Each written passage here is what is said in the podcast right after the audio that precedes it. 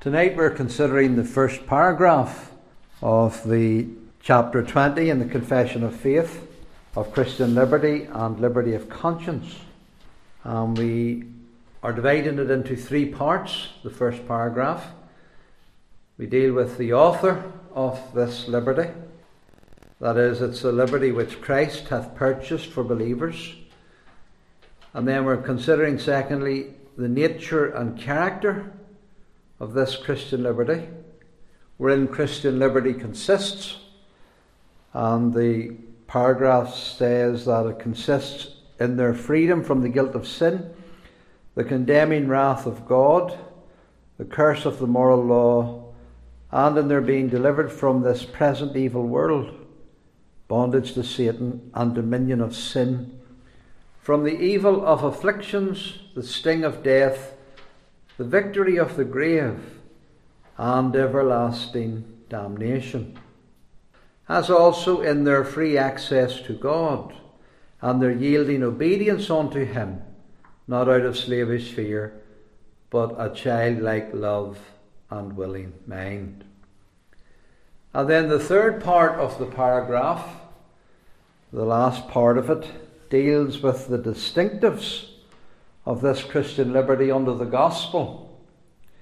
How Christian liberty differs from that which was in Old Testament times.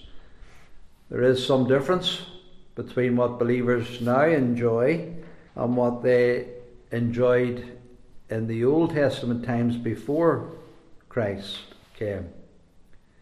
And so the paragraph continues all which were common also to believers under the law but under the New Testament, the liberty of Christians is further enlarged in their freedom from the yoke of the ceremonial law to which the Jewish church was subjected, and in greater boldness of access to the throne of grace, and in fuller communications of the free Spirit of God than believers under the law did ordinarily partake.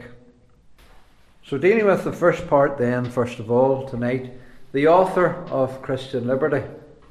That Christian liberty has been obtained for believers by their Lord and Saviour Jesus Christ. The first line of the paragraph states, The liberty which Christ hath purchased for believers under the gospel.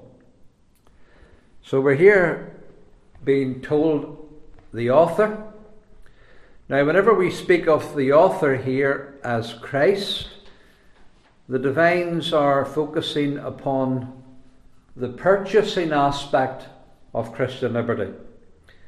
That is, the aspect of it which is brought to us by the person and work of the Lord Jesus Christ, his obtaining the Christian liberty. The key word in the first line is purchased. Christ hath purchased so this is a purchased liberty.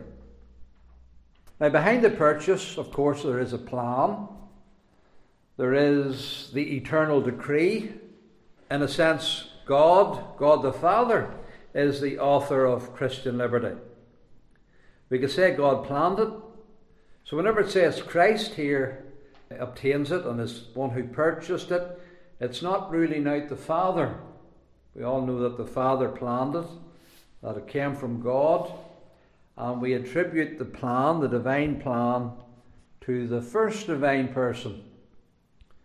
It was God who gave his Son, it was God who sent his Son, it was God who poured out the Spirit through his Son, and so God, the Father, is the author of it as well. But we can also attribute it to the third person uh, God the Holy Spirit. He's the one who brings it to us. He's the one who causes us to be able to enter into the experience of it. He's the one who gives us the, the cry, Abba Father, to be able to come to the Father's presence. So the Spirit of God is involved in it as well. So whenever it concentrates on Christ here, it's not ruling out the Father, and it's not ruling out the Holy Spirit. But it's emphasizing the one who obtains it. That is, who gives to us the just right to enjoy it. And it's Christ, the Son of God, who has done that. And it's that aspect of the origin of Christian liberty that the divines focus on.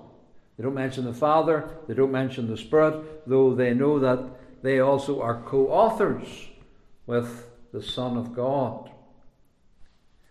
But they focus on the New Testament emphasis in the Gospel. And the New Testament emphasis in the Gospel is always upon the person of Christ, always upon the cross of Christ, the centrality of the cross, the incarnation, and the death of our Lord. Christ died for our sins. Christ and the cross are central in the New Testament. And that lies at the heart of Christian liberty. And the divines are focusing on, on that aspect of it. But we must never forget that all three persons are active in Christian liberty. None act independently, none act alone. All three persons always concur in every divine work. But each person is more prominent to our viewing in certain areas of the work of God. And in Christian liberty, the one who comes to the fore is Christ our Saviour, who died for us. It wasn't the Father who was incarnate and died for us. It wasn't the Spirit who was incarnate and died for us, but it was the Son of God who was incarnate and died for us. And that's why the divines focus on Him. In this first line, there are really two things that are in view that I point out tonight the purchase of the liberty, who obtained it, how it come about through Christ, and then the participants of the liberty. It says there, the believers that Christ hath purchased for believers Christian liberty under the gospel. So that the purchase and the participants who experiences it, who enjoys it, and the answer is believers. So the purchaser is Christ. This is taught again and again throughout the scriptures. The liberty is in and through him alone. He is always seen to be the one who obtains it and possesses it and gives it to his people. He is like the shop or the treasury that stores it, that houses it up, that fills his treasury with it for his people. And thus, Christ in the Bible is called the Redeemer, the Deliverer, the Saviour, because he is the one who obtained it. Galatians 5, verse 1 Stand fast, therefore, in the liberty wherewith Christ hath made us free Christ has done it, you see. The second person. And that's always recognized. Don't be entangled again, Paul is telling the Galatians. Your Saviour has obtained it for you. You shouldn't be in bondage. You shouldn't be entangled. You should enjoy your freedom and you should maintain it because Christ has obtained it for you. Christ is the one. Galatians 2, verse 4, he was warning them about certain false brethren who are sneaking in. He's speaking about the, the Jewish professors who want to take away the liberty that Gentile believers are enjoying in Christ.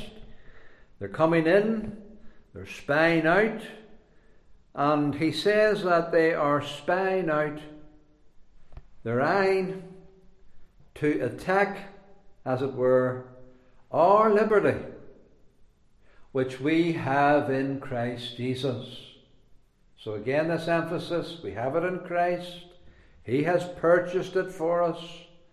The Jews want to bring us into bondage and take away this liberty that we have in our Saviour. So the Lord Jesus Christ again coming to the fore as the one who has it for us. And you remember whenever the Lord Jesus Christ spoke in the synagogue at Nazareth, quoting Isaiah, he said, The Spirit of the Lord God is upon me, because the Lord God hath appointed me to preach good tidings unto the meek. He hath sent me to bind up the brokenhearted and to proclaim liberty to the captives and the opening of the prison to them that are bound. So here again it's Messiah. He is the one who is commissioned to bring the great message because he is the one who leads the captives free. He is the one who opens the prison house. He is the one who has the keys, who destroys the prison guard, the prison captain, the devil himself and he sets the prisoners free. And he tells them about that freedom that he has for them. And again, it's Christ, the one who is the anointed, the Spirit of the Lord is, is upon me. It's the Messiah. And then in, in gospel promises like Matthew 11, verse 28, you see this. Come unto me, all you that labour and are heavy laden and I will give you rest. So he's the one who frees sinners from the burden. He's the one who takes away the heavy load, who removes the bondage of the captivity, and who gives us his yoke, which is light and which is from his meek and lowly heart. So he is the one who gives us liberty. And he calls us to him. Come unto me. I give you rest. Remember how John, recording the many dialogues that the Lord Jesus had with the Jews in his gospel, records Jesus as saying to the Jews, You shall know the truth, and the truth shall make you free. You remember how the Jews answered and said, We are Abraham's seed, we were never in bondage to any man. How can you say then, You shall be made free? Jesus answered them, Verily, verily, I say unto you, Whosoever committeth sin is the servant of sin, the slave of sin. If the Son therefore shall make you free, you shall be free indeed. It's the Son makes you free, you see.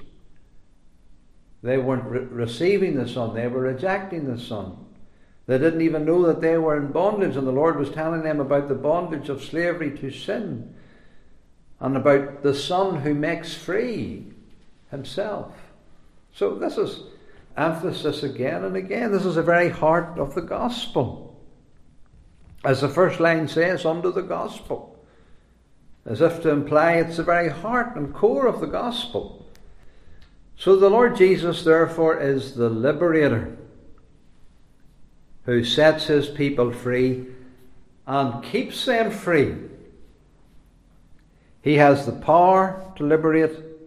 He was given this authority by the Father, of course, and the Spirit anointed him, Messiah, to do this work. But it is the second person, who is the liberator. As that has given him power over all flesh.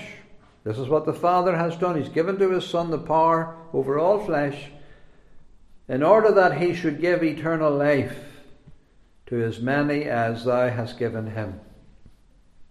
And so the Father's put all things into his hand.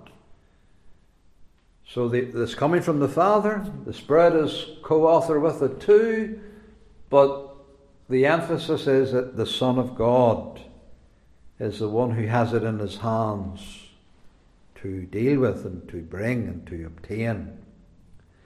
And of course, this liberty is obtained through his truth by his word. It's been purchased for believers under the gospel. And it's the gospel that tells the message of deliverance and liberation. Jesus said to those Jews which believed on him, If ye continue in my word, then are ye my disciples indeed. And ye shall know the truth, and the truth shall make you free. The main thing, however, about this liberty, not just that it's declared in the truth and is presented in the truth, the truth of Christ in the gospel. But the main thing about this is that it cost Christ. The important word is purchased. Purchased. It is not a cheap liberty. It's not just about truth and about power. There was also a price to be paid. That's why the incarnation was so necessary and the death of Christ. If it was just about power, uh, God could have stayed in heaven and liberated.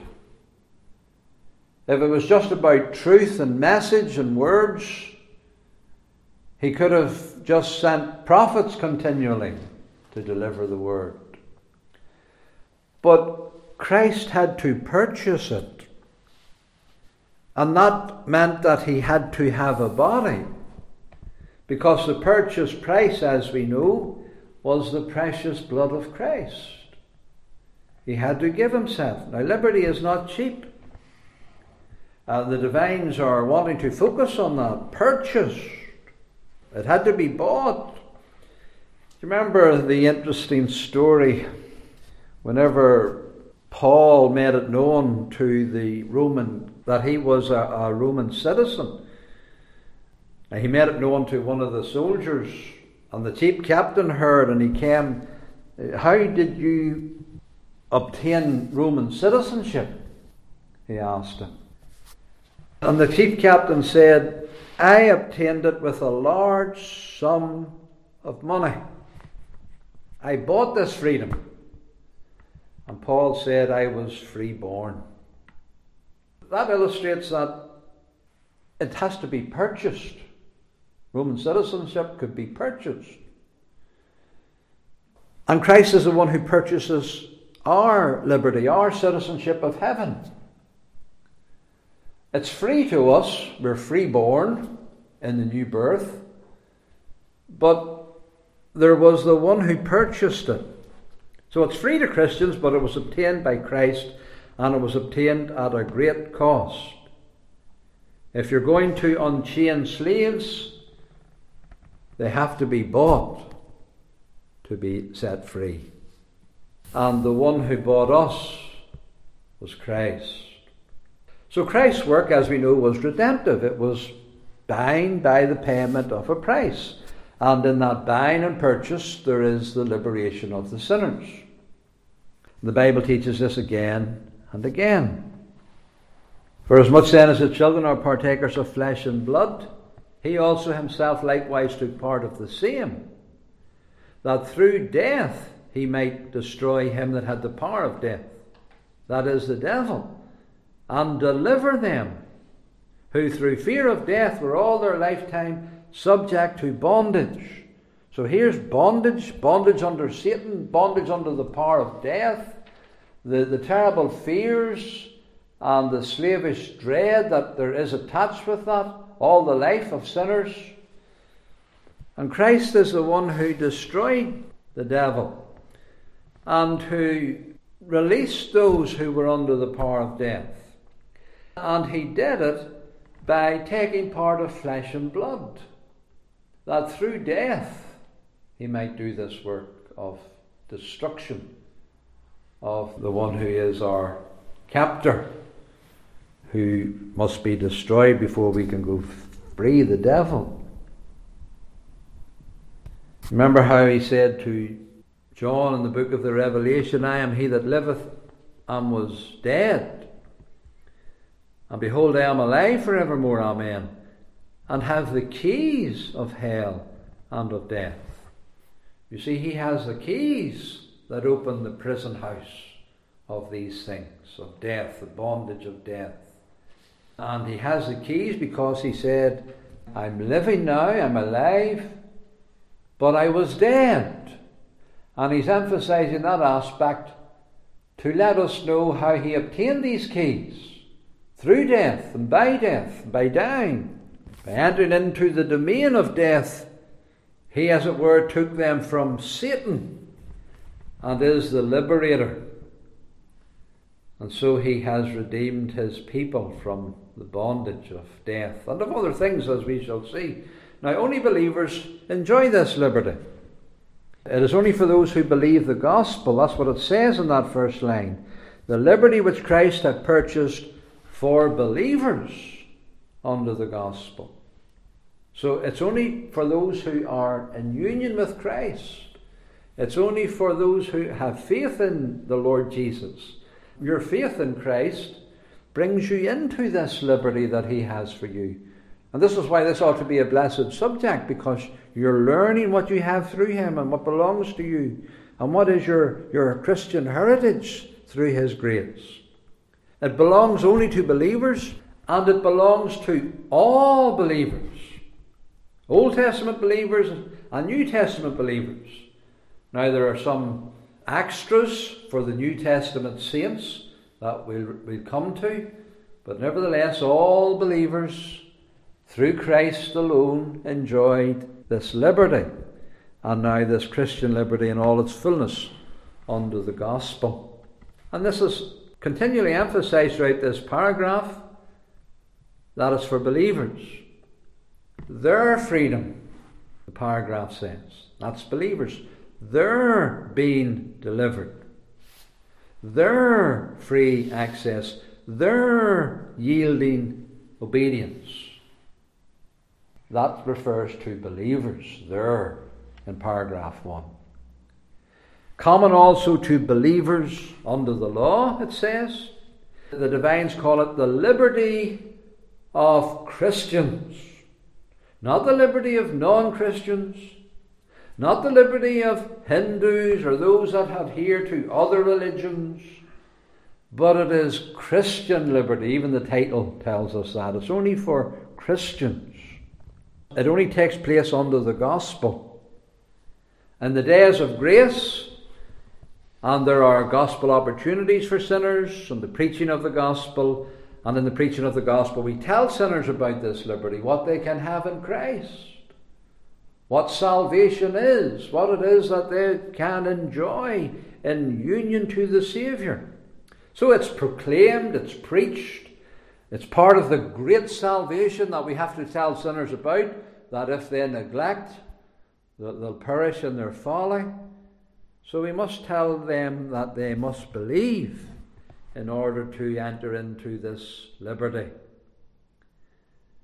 The God of this world hath blinded the minds of them, you see, which believe not. They're still in bondage, they're still in darkness, they're still in the dungeon, they're still in the prison house.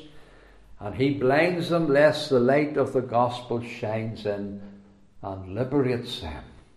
So he does his best, his utmost, to keep them from the message of liberation that is in Jesus Christ. So there must be faith in Christ, and the sinners have to be told this. And Christians have to be told too that because they have believed in Christ, this is what they enjoy and what they should be enjoying. Remember how Jesus said, Ye shall die in your sins if you do not believe that I am He. And even repeats it, Ye shall die in your sins. He says it twice. As if to emphasize, you'll never have the liberty. You'll always be a captive to death, and you'll die in that bondage if you're not a believer. So it's obtained by Christ, but He obtains it only for those who believe in Him. Only for those who are called thereto and enter in by faith. Ye have been called unto liberty, Christians are reminded. Galatians 5, verse 13. And then, of course, he says, only don't use liberty for an occasion to the flesh. And so we have to understand what liberty means. It doesn't mean you can go on sinning and disobey God. Don't use it for that end. But you've been called on to liberty. And it's God's grace that has called us. To those who come. Paul even calls it in Romans 8, verse 21, the glorious liberty of the children of God. It's not the liberty of the whole world.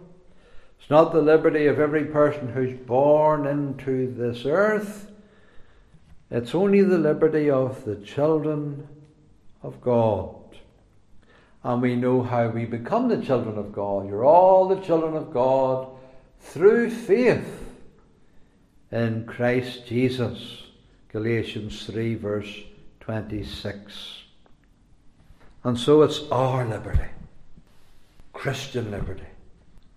Paul could say to the believers, Your liberty. It's only with saints this redemption